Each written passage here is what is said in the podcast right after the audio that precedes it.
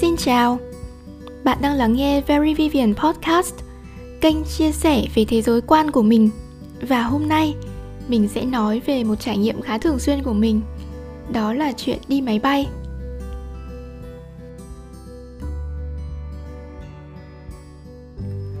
Có thể nói mình là một người di chuyển bằng máy bay khá nhiều kể từ khi bắt đầu cuộc sống xa nhà. Tất nhiên là mình cũng không thể đi nhiều bằng các travel vlogger hay là các doanh nhân được nhưng mà so với một người bình thường thì tần suất đi máy bay của mình cũng khá cao đấy. Nếu ở trong trạng thái không có Covid Thì trung bình một năm chắc mình cũng phải đi tầm 20 chuyến. Đến mức mà các bạn bè còn hay trêu mình là cô gái vàng trong làng bay lượn ấy. Cũng có thể là dùng câu hát Subin trong bài quảng cáo Vitis để mà miêu tả cuộc đời mình cũng được. Đúng cuộc đời tôi là những chuyến đi dài đấy các bạn ạ. Đi máy bay thì không giống như đi tàu xe vì thường là sẽ phải có một khoảng thời gian chờ khá dài ở sân bay để làm thủ tục. Thông thường thì một chuyến bay nội địa, mình sẽ phải ra sân bay trước khoảng một tiếng đồng hồ.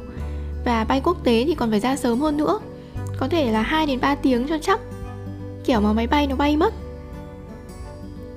Cũng vì thế nên là mình cảm thấy tốn quá nhiều thời gian của cuộc đời để mà ngồi chờ đợi ở sân bay. Nhưng mà đến bây giờ, khi mà đi máy bay quá thường xuyên rồi thì mình cũng dần quen với khoảng thời gian trống này và mình tận dụng nó để đọc được nhiều sách hơn Bây giờ mỗi khi mà đi máy bay thì mình sẽ mang theo hai vật bất ly thân là máy đọc sách và cái gối cổ hình chữ U để ngồi lâu cho đỡ mỏi. Kinh nghiệm đi máy bay thường xuyên 5 đến 6 năm nay cũng làm cho mình nắm quá rõ cái cách căn giờ như thế nào để mà đi máy bay không quá mệt mỏi. Tóm tắt về phần thủ tục thì chỉ cần nhớ hai quy trình. Một là khi bay nội địa, thứ tự các điểm cần đến sẽ là quầy check-in, cổng an ninh và sau đó thì tiến thẳng đến khu vực chờ ở trước cửa máy bay. Hai là khi bay quốc tế thì thủ tục cũng sẽ vẫn như thế, chỉ thêm một công đoạn trước khi ra boarding gate thì mình sẽ phải qua cửa hải quan để xuất cảnh nữa. Mình cũng hay cẩn thận check-in online trước khi ra sân bay, cho nên thường là mình đã có vé rồi và chỉ cần drop off package chỉ cần gửi hành lý là xong thôi. Nói chung bây giờ trải nghiệm đi máy bay của mình nhẹ như lông hồng rồi.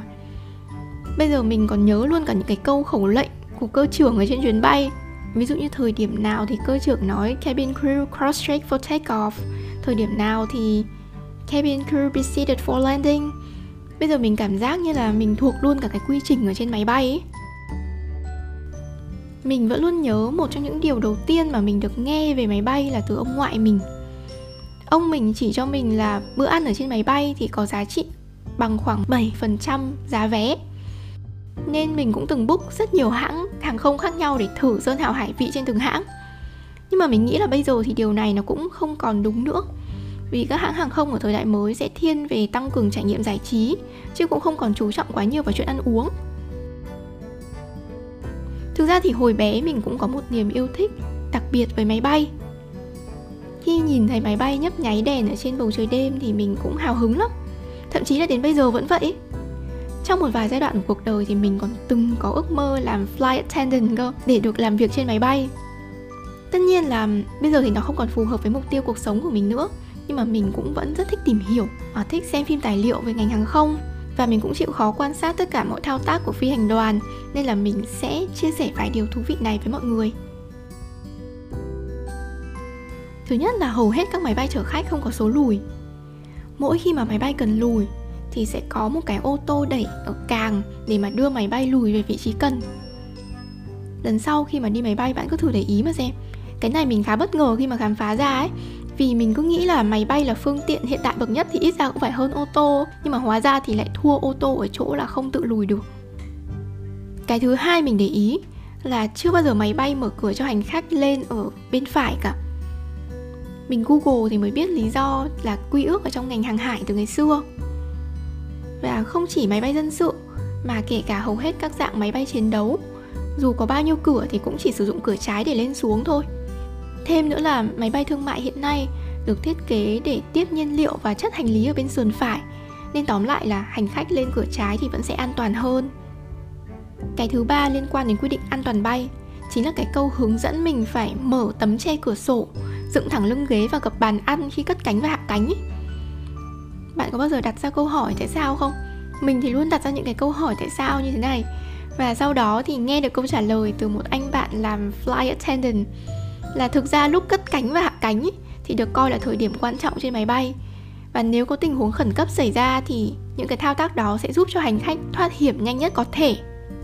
Cùng với yêu cầu mở tấm che cửa sổ thì phi công sẽ luôn kèm theo một hành động là giảm ánh sáng ở trong khoang hành khách và hai điều này thực chất là để cho mắt của tất cả mọi người thích nghi được với bóng tối, để có thể xác định được lối thoát hiểm ở đâu và cái vế dựng thẳng lưng ghế và gập bàn ăn sẽ giúp tạo được khoảng trống trên lối đi và giảm thiểu mọi vướng víu khi sơ tán. Còn một phát hiện thú vị nữa trong chuyến bay đi Mỹ cũng liên quan đến máy bay, nên là mình sẽ kể luôn hôm nay. Đó là đường bay đến Mỹ không theo một đường thẳng xuyên qua Thái Bình Dương mà thường là máy bay sẽ bay men theo đường vòng lên các giải đất ở phía Bắc. Ai cũng tưởng là bay vòng vèo thế sẽ mất thời gian, nhưng hóa ra đó lại là đường bay tối ưu. Sự thật là trái đất hình cầu cho nên việc bay thẳng qua Thái Bình Dương thực chất là một đường vòng cung và chưa chắc là nó đã ngắn hơn đường vòng lên bên trên đâu vì cả hai đường đều là đường vòng cung mà. Thêm nữa thì bay gần đất liền sẽ đảm bảo máy bay có thể liên lạc được với những cái trạm thu phát sóng vô tuyến ở mặt đất. Cho nên là đường bay này sẽ vừa kinh tế và vừa an toàn hơn nữa. Mình thấy đi máy bay là một trong những trải nghiệm mà sự phân tầng lớp nó được thể hiện khá rõ rệt. Bản thân mình thì không thích sự phân biệt đối xử ở bất cứ đâu, nhưng nó là một phần hiện hữu ở trong tất cả các xã hội. Ở sân bay thì sự phân cấp được chia thành các hãng máy bay giá rẻ và các hãng máy bay nhiều sao. Trong các hãng máy bay nhiều sao thì lại chia thành hạng phổ thông, hạng premium hạng business và hạng first class. Phần lớn, mỗi khi đi máy bay thì mình thường ngồi ở hàng ghế phổ thông và số lượng hành khách hạng phổ thông trên một chuyến bay thường chiếm đa số. Cho nên là mình sẽ luôn phải đứng xếp hàng rất lâu, chờ đợi, tất nhiên là mệt mỏi hơn so với những hành khách ở khoang trên.